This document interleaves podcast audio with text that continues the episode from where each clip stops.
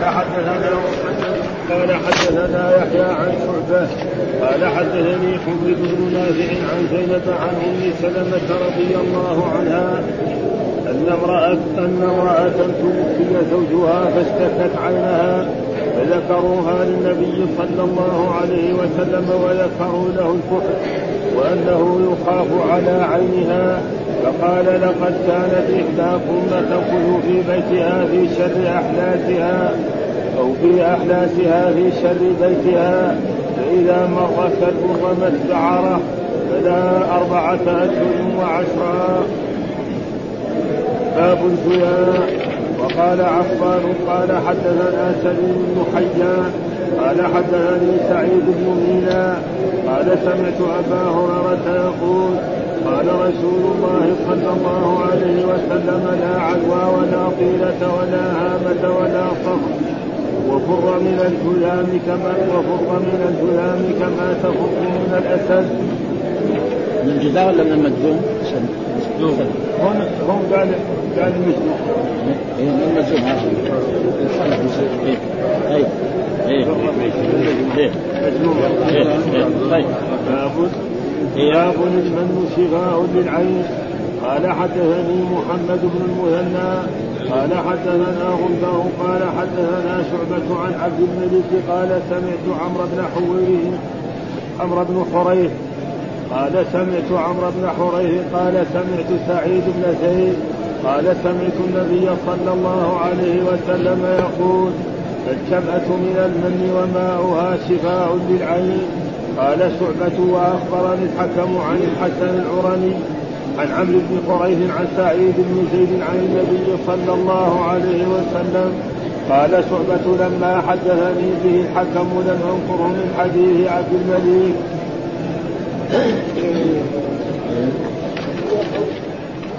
باب اللذوذ.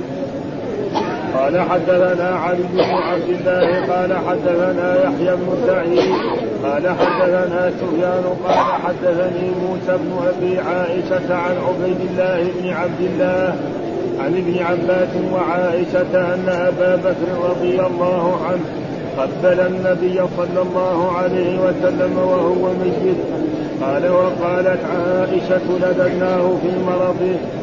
فجعل يشير إلينا أن لا تلدوني فقلنا كراهية المريض الدواء. فلما أفاق قال ألم أنهكم ألم أنهكم عن أن تلدوني قلنا كراهية المريض للدواء. فقال لا يبقى في البيت أحد إلا لد وأنا أنظر إلا العباس فإنه لم يشهدكم قال حدثنا علي بن عبد الله قال حدثنا سفيان سفيان عن الزهري قال أخبرني عبيد الله بن عبد الله عن أم قيس قالت دخلت بابني على رسول الله صلى الله عليه وسلم وقد أعلقت عنه من العراة فقال على ما أولاد على ما تدغرن اولادكم على ما تدغرن اولادكم بهذا العلاق. بهذا العلاق عليكن بهذا العود الهندي فإن فيه سبعة أشفية من آلات الذنوب. يسعط من العذرة ويلد من ويلد من ذات الذنوب. فسمعت الزهري يقول بين بين بين لنا. بين لنا اثنين ولم يبن لنا خمسة. فإن تمرا فإن فإن معمر معمرا فإن معمر. فإن معمرا يقول أعلقت عليه. أقول إيه؟ معمر هذا إيه معمر. إيه. هذا تصوير النسخ اللي عندكم تصوير. إيه. يقول أعلقت عليه فإن لم يحلو إنما قال أعلقت عنه. حفظته من في الزهري. ووصف سفيان الغلام يحلق بالإصبع وأدخل سفيان في حنكه إنما يعني رفع حنكه بإصبعه ولم يقل أعلقوا عنه شيئا. أعوذ بالله من الشيطان الرجيم. بسم الله الرحمن الرحيم. الحمد لله رب العالمين. والصلاة والسلام على سيدنا محمد وعلى آله وصحبه وسلم أجمعين. باب الإثم والكحل من الرمد فيه عن أم عطية يعني باب معنى ذلك الترجمة باب التداوي ها التداوي بالكحل بسبب إيه؟ الرمد. والرمد يعني مرض يصيب في العيون ها معروف يعني. وفي أمراض كثيرة في العيون فالشيء المعروف عندهم في السابق هو آه يعني باب الاسمد والكحل ها من الرمد. يعني باب استعمال الاسمد والاسمد يعني نوع من أنواع الكحل وهو يعني لونه أحمر. أنا كان رايته زمان قبل سنين طويلة وأكثر ما يوجد في بعض البلاد في إيران وأظن ما يشبه ذلك البلاد وهو يعني زي الرمد مثلا الكحل أسود اغلبه أو يضرب إلى يعني رمادي شوية. أما الآن هذا وهو أنواع. في منهم شيء جيد جدا غالي. يباع يعني حتى هنا في المدينة يباع اول ويباع عند العطار. اللي يبيعوا هذا هم اللي كانوا يبيعوا ونحن ما ندري عنه. الناس تركوا هذه الأدوية القديمة. خلاص يروح للطبيب يعطيه إيه؟ ظفره وإلا أول فلا شك أن فيه فائدة عظيمة ودواء ان الرسول صلى الله عليه وسلم وصفه إيه؟ وذكره الدواء وهو يعني طبيب لأبداننا ولأرواحنا الرسول صلى الله عليه وسلم. اذا باب التداوي بالإثم وبالكحل من الرمد. فيه عن أم عطية. قال إيش الرمد بفتح الراء والميم؟ ورم حار يعرض في إيه؟ في الطبقة الملتحمة من العين وهو بياضها الظاهر. هذا الرمد. رمد ورم حار يعرض يعرض في الطبقة الملتحمة من العين وهو بياضها الظاهر. وسببه انصباب أحد الأخلاق أو ابخره تصعد من المعدة إلى الدماغ فإن اندفع إلى الخياشيم أحدث الزكام أو إلى العين أحدث الرمد أو إلى النهات والمنخرين أحدث الحنان. الخنان بالخاء المعجمة أو إلى الصدر أحدث النزلة أو إلى القلب أحدث الشوصة. وإن لم ينحدر طلب نفاذا فلم يجد أحدث الصداع كما تقدم. هذا معناه الرمد. بين لنا هو الرمد يعني عند العلماء المتقدمين الرمد ورم حار يعرض في الطبقة الملتحمة من العين وهو بياضها الظاهر وسببه انصباب أحد الأخلاق أو أبخرة تصعد من المعدة إلى الدماغ فإن اندفع إلى الخياشيم أحدث زكاما أو إلى العين أحدث الرمد أو إلى النهاد والمنخرين أحدث الخنان. بالخاء المعجم والنون أو إلى الصدر أحدث النزله أو إلى القلب أحدث الشوصة. وإن لم يحتاج وطلب نفاذا فلم يجد أحدث الصداع كما تقدم. هذا وفيه عن أم عطية، إيش أم عطية؟ حديث تقدم لنا يعني في إيه؟ في العدة. وعن أم عطية رضي الله تعالى عنها لا يحل لامرأة تؤمن بالله واليوم الآخر تحب فوق ثلاث إلا على زوج فإنها لا تكتحل. ها هنا علم الإمام البخاري عن أم عطية وهناك رواه بالسمد في إيه؟ في باب العدة في عدة إيه؟ المتوفى عنها زوجها. فإن المرأة المعتده عدة وتوفي زوجها لا تكتحل لأن الكحل إيه؟ من الزينة وهي ممنوعة من الزينة. طيب إيش الدليل؟ قال حدثنا مسدد قال حدثنا يحيى عن شعبة قال حدثني حميد بن نافع عن زينب عن أم سلمة، زينب بنت أم سلمة وأبوها أبو سلمة عن أم سلمة زوج النبي صلى الله عليه وسلم أن امرأة توفي زوجها، أن امرأة من من الصحابيات فاشتكت عينها فاشتكت عينها اشتكت هي يعني مرض في عينها في عينها يصير إيه؟ يعني هو المفعول اشتكت هي عينها فذكروها للنبي صلى الله عليه وسلم. إن المرأة الفلانية التي توفي زوجها مرضت واشتكت عينها فنريد أن نكحلها عشان لا يزول لأن الكحل هو إيه؟ الدواء. وذكروا له الكحل يعني نداويها بالكحل وإن وإنه يخاف على عينها. يخاف أنها تعمى أو يزداد مرضها. فقال الرسول قال الرسول يعني معناه لا. لقد كانت إحداكم تمكث في بيتها في شر احلاسها يعني كان في الجاهلية إذا مات الرجل وترك زوجة زوجة تلبس أشر ثياب لها. وتقعد سنة كاملة. ها؟ وتقعد في محل يعني وسخ جدا صغير مدة سنة كاملة. فإذا انتهت السنة ثم بعد ذلك تغتسل ثم بعد ذلك تؤتى بحيوان إما طائر أو غير ذلك تفحص محل بدها أو ما تحتها ثم بعد ذلك ترمي بذلك. فقال لها الرسول والقران يقول والذين يتوفون منكم ويذرون أزواجا يتربصن بأنفسهن أربعة أشهر وعشر يعني لا بد من ذلك ولا يجوز لها الاكتحال ها؟ فإذا تداوى بإيه؟ يمكن يعني بعض الناس القدام اول يداووا بالصبر. الصبر مر جدا. نعم يضعوه على العين. أما الكحل فرسول الله صلى الله عليه وسلم نهى ليه؟ لأن الكحل إيه؟ من أشياء الزينه والمرأة المتوفى عنها زوجها ممنوعة من الزينه هذا هو. فلذلك آه، فقال كنا آه، قالت آه، كانت إحداكن يعني إحدى المتوفى تمكث في بيتها في شر احلاسها يعني حبس وإيه؟ الثوب. أو في احلاسها في شر بيتها يعني في أخس غرفه أخس محل فيها فإذا مر كلب رمت بمعنى يعني بعد ما تغلق سنة. ها ها تأخذ فلا أربعة أشهر وعشر لابد أن تمكث أربعة أشهر وعشر وليس لها غير ذلك. أبدا. قال إلا فانها تكتحل وقد تقدم في أبواب العدة لكن لم أرى في شيء من ذكر الاسم فكأنه ذكره لكون العرب غالبا إنما تكتحل وقد ورد التنصيص عليه في حديث ابن عباس رفعه اكتحلوا بالإسم فإنه يجل البصر وينبت الشعر. أخرجه الترمذي وحسنه واللفظ له وابن ماجه وصحابه بن حبان وأخرجه الترمذي من وجه آخر عن ابن عباس في الشمائل وفي الباب عن جابر عند الترمذي في الشمائل وابن ماجه وابن عدي عن عن عن ثلاث طرق عن ابن المنكدر عنه. وبلفظ عليكم بالإسم فإنه يجري البصر وينبت الشعر. وعن علي عند أبي العاص عليكم بالاسم فإنه فإنه منبتة للشعر مذهبة للقذع مصفاة للبصر. وسند وحسن وعن ابن عمر بنحو وعند الترمذي في الشمائل عن أنس في غريب مالك. بلفظ كان يأمرنا بالاسم عن سعيد. بلفظ اكتحلوا فانه فإنه الحديث. وهو عند أبي داود من حديث بلفظ أنه أمر بالاسم المروح عند النوم وعن خير ادخالكم الاسم الحديث. وكذلك عن ابي أن النبي كان يكتحل بالإسم. أخرجه البيهقي وعن كان رسول الله آه، كان لرسول الله صلى الله عليه وسلم اسم يكتحل به عند منامه في كل عين ثلاثة. ومن السنة أن يكون إيه؟ ثلاث مرات. فإذا آه وكل من ذلك أن إيش الترجمة هذه والباب؟ أن الإنسان إذا مرض أو اذا كان يحتاج يكتحل بالإسم. والمرأة التي توفي عنها زوجها لا تكتحل. تعمل دواء غير هذا. يعني مثلا الآن في عصرنا هذا تفتح تجيب قطرات ها؟ بايه؟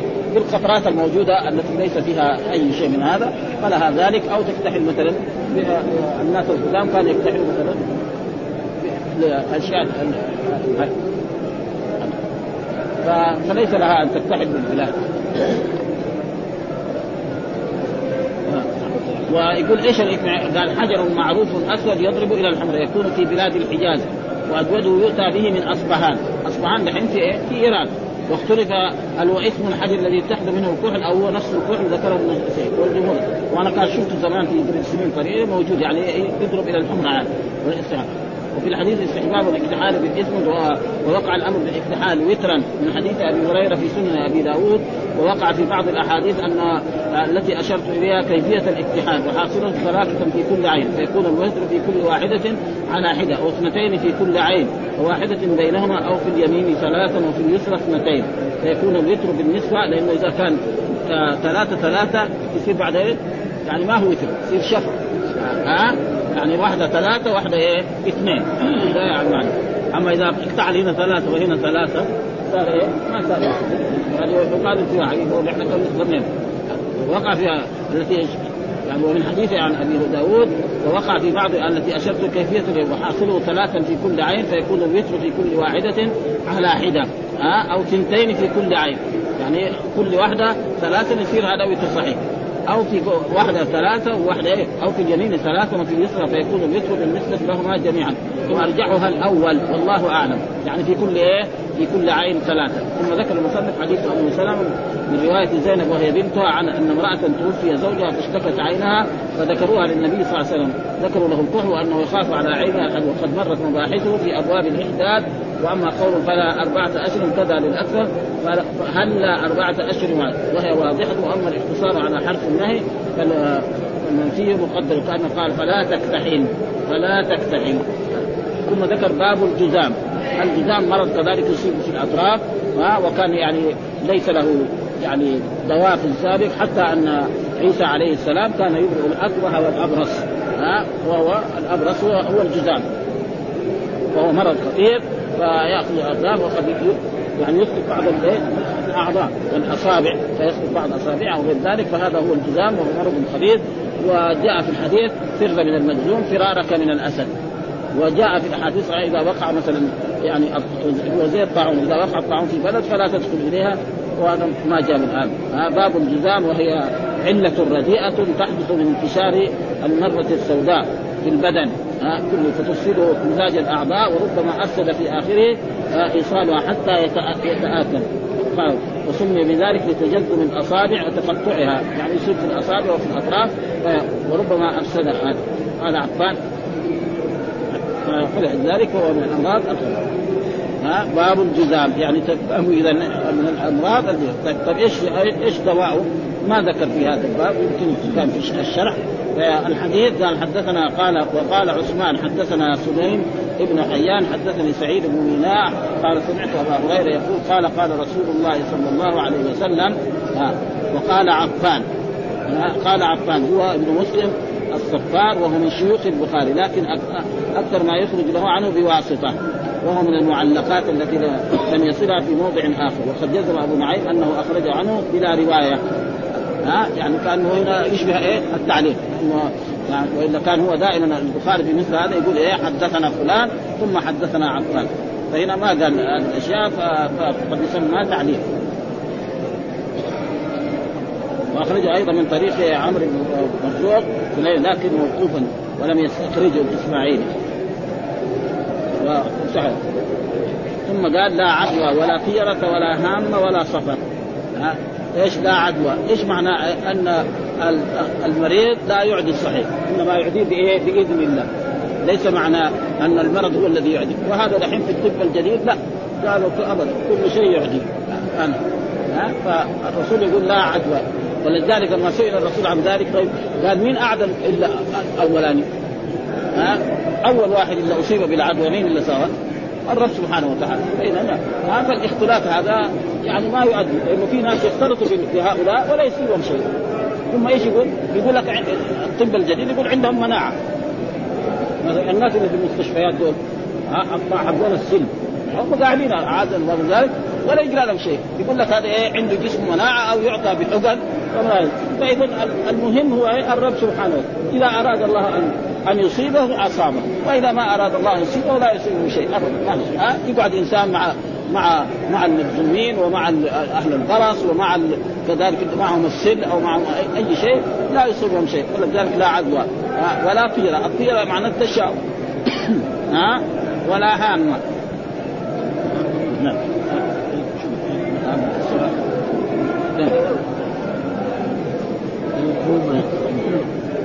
ويكون البوم نشوف الحين آه. بعدين ولا ولا صفر وصفر شهر صفر كان العرب يتشاءمون لا يتزوجون فيه ولا يفعلون فيه ولا يزال إلى الآن باقي اثاره في عين بعض المسلمين. ثم قال وفر من المجذوم كما تفر من الأسد. فر من المجذوم كما تفر. معلومه الأسد إذا الانسان يفر. وكذلك المجذوم لا تاكله ولا تشاربه ها؟ ابدا. ها؟ وهناك يعني بعض الناس يفعل هذا. يعني بعض الصحابة رضوان الله تعالى عليهم كانوا يفعل. حتى بعض بعض من الصحابة يعني صف السم. بسم الله. لأن من اللي يضر الرب سبحانه وتعالى؟ قالوا له انت أنا تسمه فأخذ السم وبيع ما جرى له شيء. فلذلك ليس يعني قال كذا جمع الأربع في هذه الرواية فيأتي مثله سواء بعد عدة أبواب في باب لا هامه ومن طريق أبي صالح عن أبي هريرة ويأتي بعد خمسة أبواب من طريق أبي سلمة عن أبي هريرة مثل لكن بدون قوله ولا طيرة. وعاده بعد أبواب كثيرة بزياده قصه وبعد عدة أبواب في باب لا طيره ومن طريق عبيد الله بن عتبة عن أبي هريرة لا طيره حسب وفي باب لا عدوى ومن طريق سنان ابي سنان عن أبي هريرة لا عدوى. ولمسلم من طريق لا عدوى ولا هامة ولا واخرج من طريق العلاء بن عبد الرحمن وزاد ولا نوع النوع معناه يعني النجم ها؟ يعني لو بعض الناس كان يقول إيه مطرنا بنوع كذا وكذا ها؟ مطرنا بنوع كذا يعني لما ظهر النجم الفلاني في السماء جاءنا المطر. فإسناد المطر إلى النجم هذا من إيه؟ من الكفر ها؟ وقد جاء وتجعلون رزقكم أنكم تكذبون. الآية وتجعلون رزقكم آية. يعني تنسبون إيه؟ وجاء في حديث برضه مر علينا في دراستنا أن الرسول لما كان في الحديبية وأمطرت السماء فلما أصبح الرسول وصلى بأصحابه الصبح قال قال الله تعالى يقول الله تعالى أصبح من عبادي مؤمن بي وكافر. فأما من قال مطرنا بفضل الله ورحمته فهذا مؤمن بي كافر. وأما من قال مطرنا بنوع كذا وكذا فهذا مؤمن بالكوكب كافر بي فاسناد العمل إلى الرب سبحانه تعالى ولا يجوز إسناد أي شيء إلى المخلوق فلذلك يقول لا. ولمسلم لا عدوى ولا صفر ولا غول. غول كذلك هذا اصله زي ما يقولوا هذا ما ما هو موجود. بس الناس يخوفون يخوف الناس ها؟ ومرات يكون في إيه؟ في البر. يشوف أشياء تخوف يقول إيه؟ هذا هو الغول. والحقائق إنه يقولوا ثلاثة أشياء لا أصل لها. يقول الغول والخل الوفي مش كمان في شيء ثالث. ها؟ سعيد عنه. العدوى والطيرة والهام والغول والنوء والأربعة الأولى قد أفرد البخاري لكل واحد منها ترجمة فنذكر شرحها فيه. وأما الغول فقال الجمهور كانت العرب تزعم أن الغيلان في الفلوات وهي جنس من الشياطين تتراءى للناس وتتغول لهم تغولا أي تتلون تلونا وتغيبهم عن الطريق فتغلقهم وقد كثر في كلامهم غالته الغول.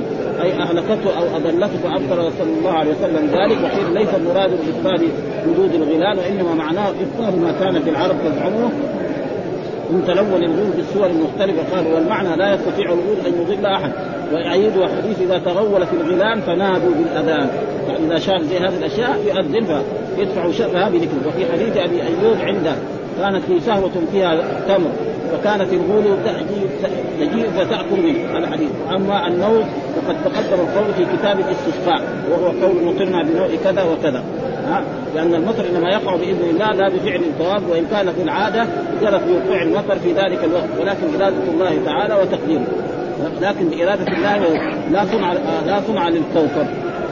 وفر من المذموم كما تفر من الأسد لم اقف عليه من حديث أبي هريرة إلا من هذا ومن وجه آخر عند أبي نعيم في الطب لكنه معلوم. واخرج ابن خزيمة في كتاب التوكل له شاهد ومن حديث عائشة ولفظ لا عدوى وإذا رأيت المذموم ففر منه كما تفر من الأسد. واخرج مسلم من حديث عمرو بن شريد الثقفي عن طريق قال كان في وفد ثقيف رجل مظلوم فأرسل إليه رسول الله صلى الله عليه وسلم إنا قد بايعناك فارجع قال عياض اختلفت الآثار في المجزوم فجاء ما تقدم عن جابر انه أكل مع مجزوم ها؟ أكل مع مجزوم وقال ثقة بالله وتوكل وقال فذهب عمر وجماعة من السلف إلى الأكل إلى الأكل معه ورأوا أن الأمر باجتنابه منسوخ.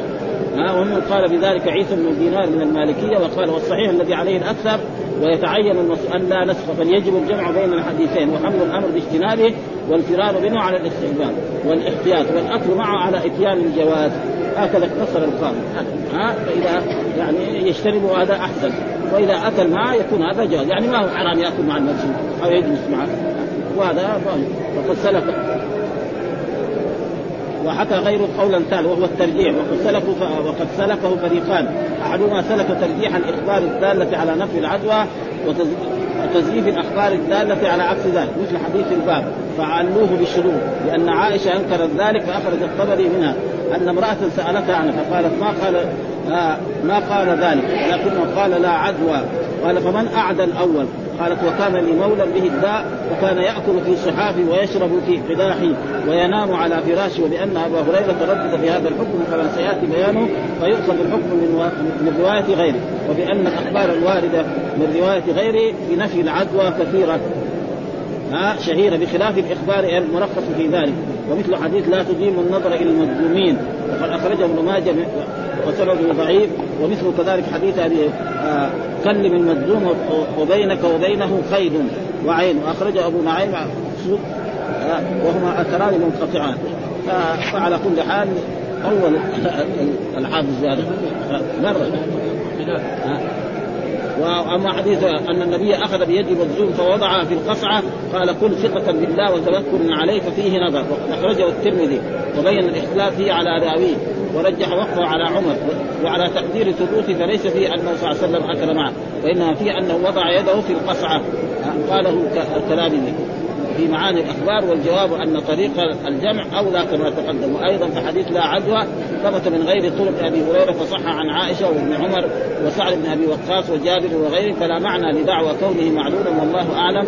وفي طريق الجمع مسالك أخرى أحدها نفي العدوى جملة وحمل الأمر بالفرار من المجزوم على رعاية خاطر المجزوم لأنه إذا رأى الصحيح البدن السليم من الآفة تعظم مصيبته تزداد حسرته ونحوه. وحديث لا تديم النظر إلى المظلوم فإنه محمود على على هذا المعنى. ثانيا حمل الخطاب بالنفي والإثبات على حالتين مختلفتين. فحيث جاء لا عدوى كان المخاطب بذلك من قوي يقينه. إذا صح ها توكله. وبحيث بحيث يستطيع أن يدفع عن نفسه اعتقاد العدو. كما يستطيع أن يدفع التطير الذي يقع في نفس كل أحد. ولكن القول اليقين لا لا يفعل لهذا يندفع قول قوة الطبيعة العله وهذا يحمل حديث بأكل المجذوم من القصعان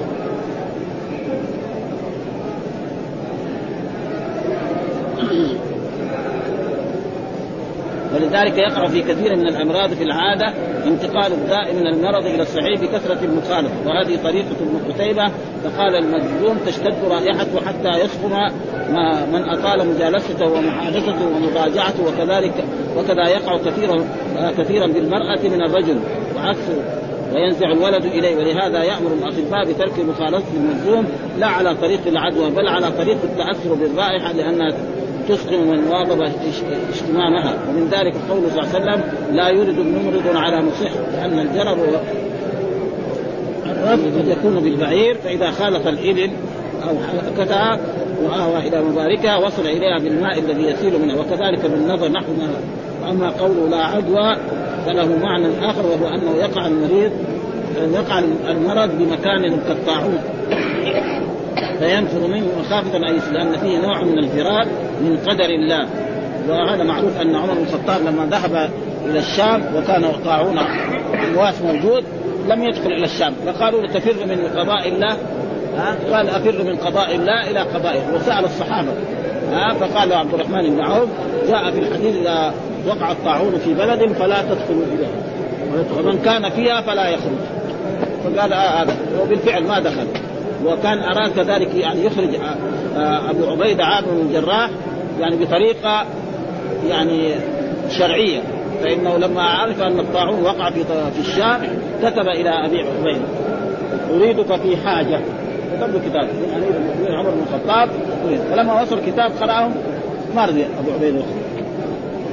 قال هذا عمر إيه مساوي حيله عشان اخرج فإذا خرج يصير ما ما هو ممنوع لأنه أمير المؤمنين طلب. والأمير إذا طلب فإذا راح ما يصير يعني خرج.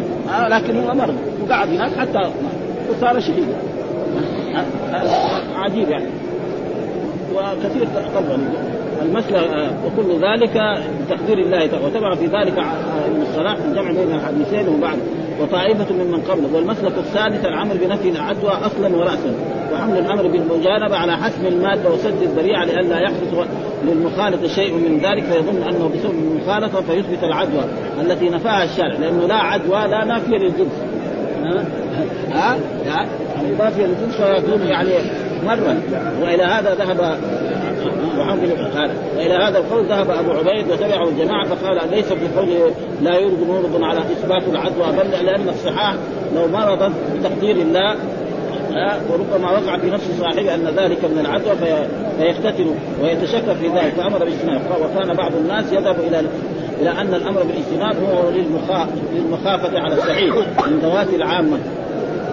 وقال وهو شر ما حمل عليه الحديث لأن فيه إثبات العدوى التي نفاها الشارع ولكن وجه الحديث عند عندي ما ذكرت وأقرأ في هذا في كتاب التوكل فإنه أورد حديث لا عدوى عن عدة من الصحابة وحديث لا لا يرد مورد على مصح من حديث أبي هريرة وترجم للأول التوكل على الله في نفي العدو والثاني ذكر ذكر خبر غلط ذكر خبر غلط في معناه.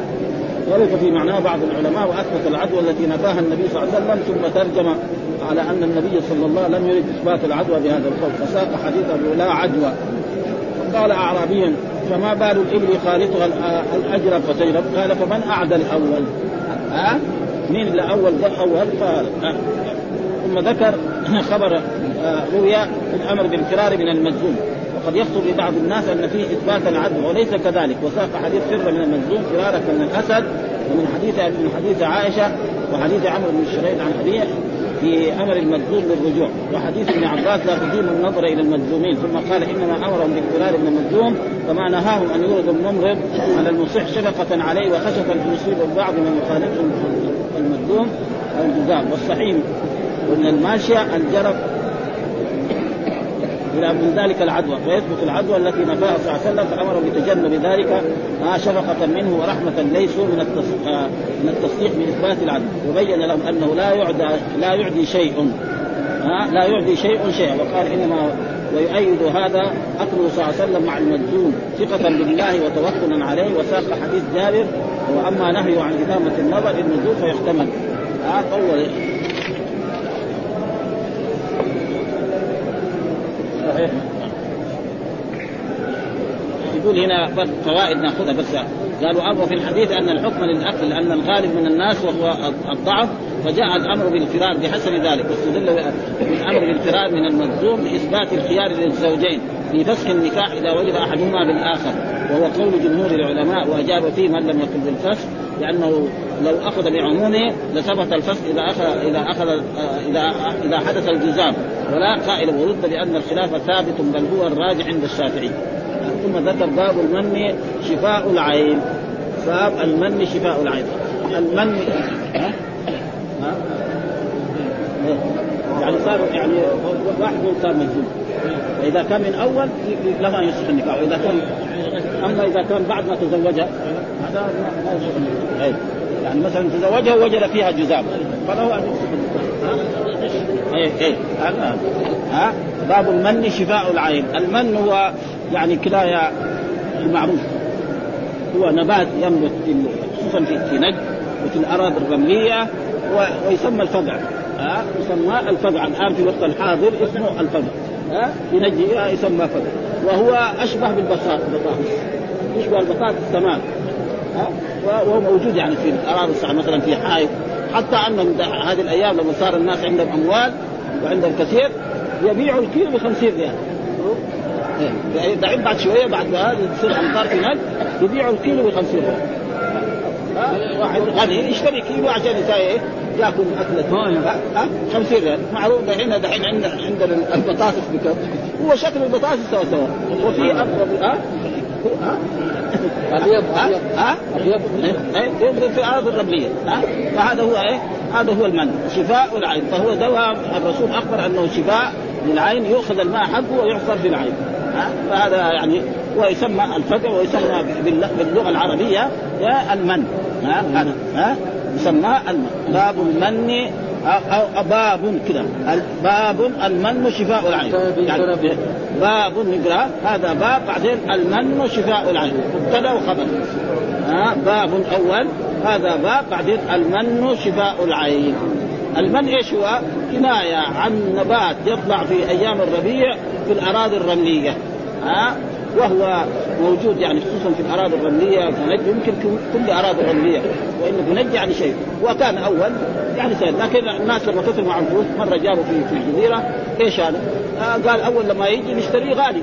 نشتروا مثلا كيس صغير ب 500 ريال أو ب 1000 ريال أو ب 2000 ريال. فلما يشتري بهذه يقوم إيه؟ يبيعوا كمان ب 50 ريال. فالرجل الغني 50 ريال ما عنده ما هي فلوس لكن فقير ما يقدر يشتري. لأن هنا هذا أنا اليوم شفت السوق ناس يبيعوا كيس ممكن في خمسة رخيص ها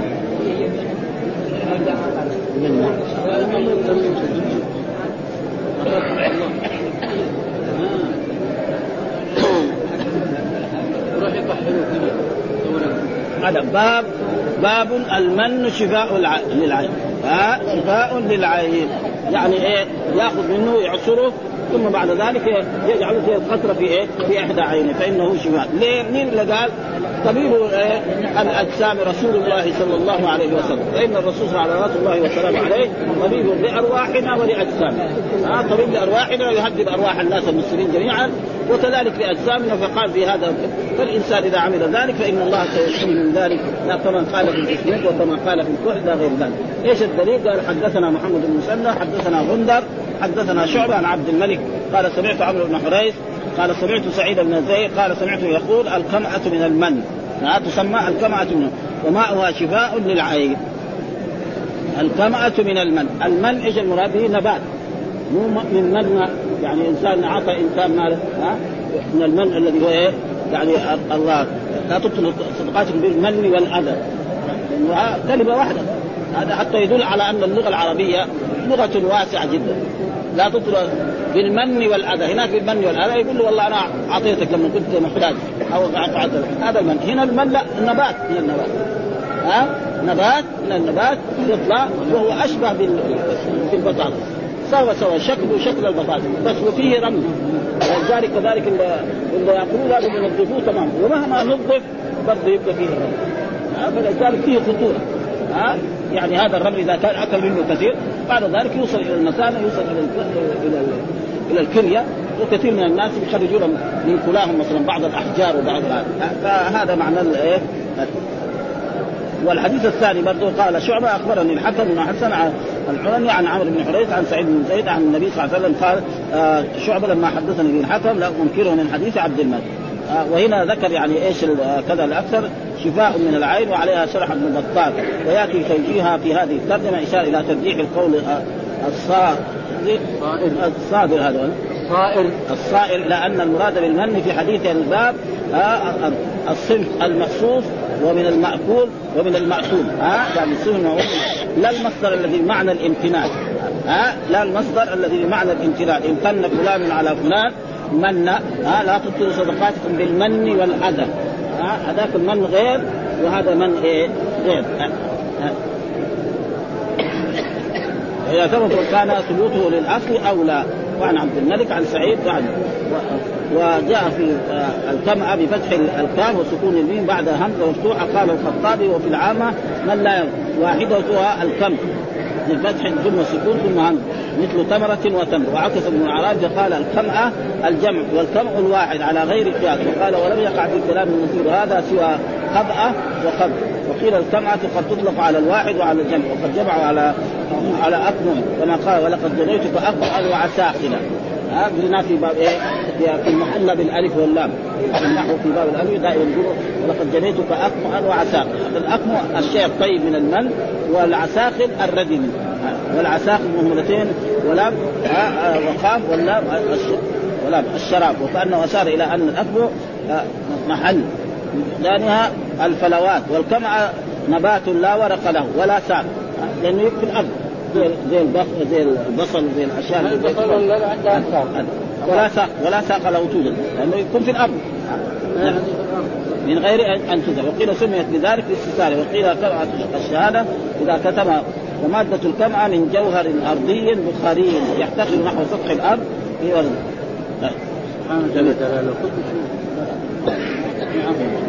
الربيع فيتولد ويندفع مجمع ولذلك كان بعض العرب يسميها جدوى الأرض تشبيها لها بالكون المقصود وأخرج الترمذي من حديث أن ناسا من أصحاب رسول الله صلى الله عليه وسلم قالوا الكمعة جدع الأرض. قال الكمعة من المن الحديث. وللطبر عن طريق من المنتدر عن جابر قال كثرة الكمعه على عهد رسول فامتنع قوم من أكلها. قالوا هي جدر الأرض جدر الأرض ها؟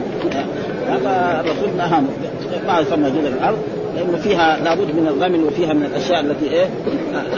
قال إن الكمعه ليس من جدر الأرض لأن الكمعه إلا أن الكمعه من والعرب تسمي الكمعه أيضا بنات الرعد لأنها تكثر بكثرته ثم تنقطر عن عنها الأرض وهي كثيرة بأرض العرب وتوجد بالشام ومصر فاجملها ما كانت أرضه رملية قليلة ومنها صنف قتال يضرب لونه إلى الحمر وهي باردة طيبة. الثانية رديئة للمعدة وطيئه كالهم وإدمان أكلها يورث القولنج والسكت والفارج وعسر البول والرطب والرطب منها أقل ضررا من اليابس.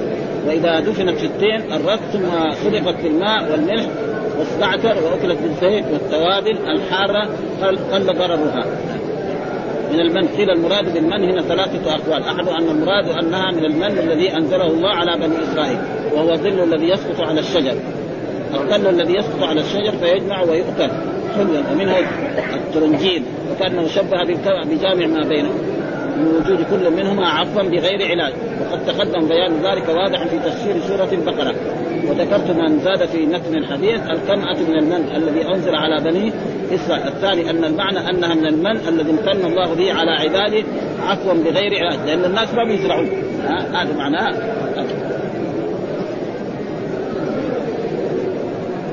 وأن المن الذي أنزله على بني إسرائيل ليس هو ما يسقط على الشجر بل كان انواعا.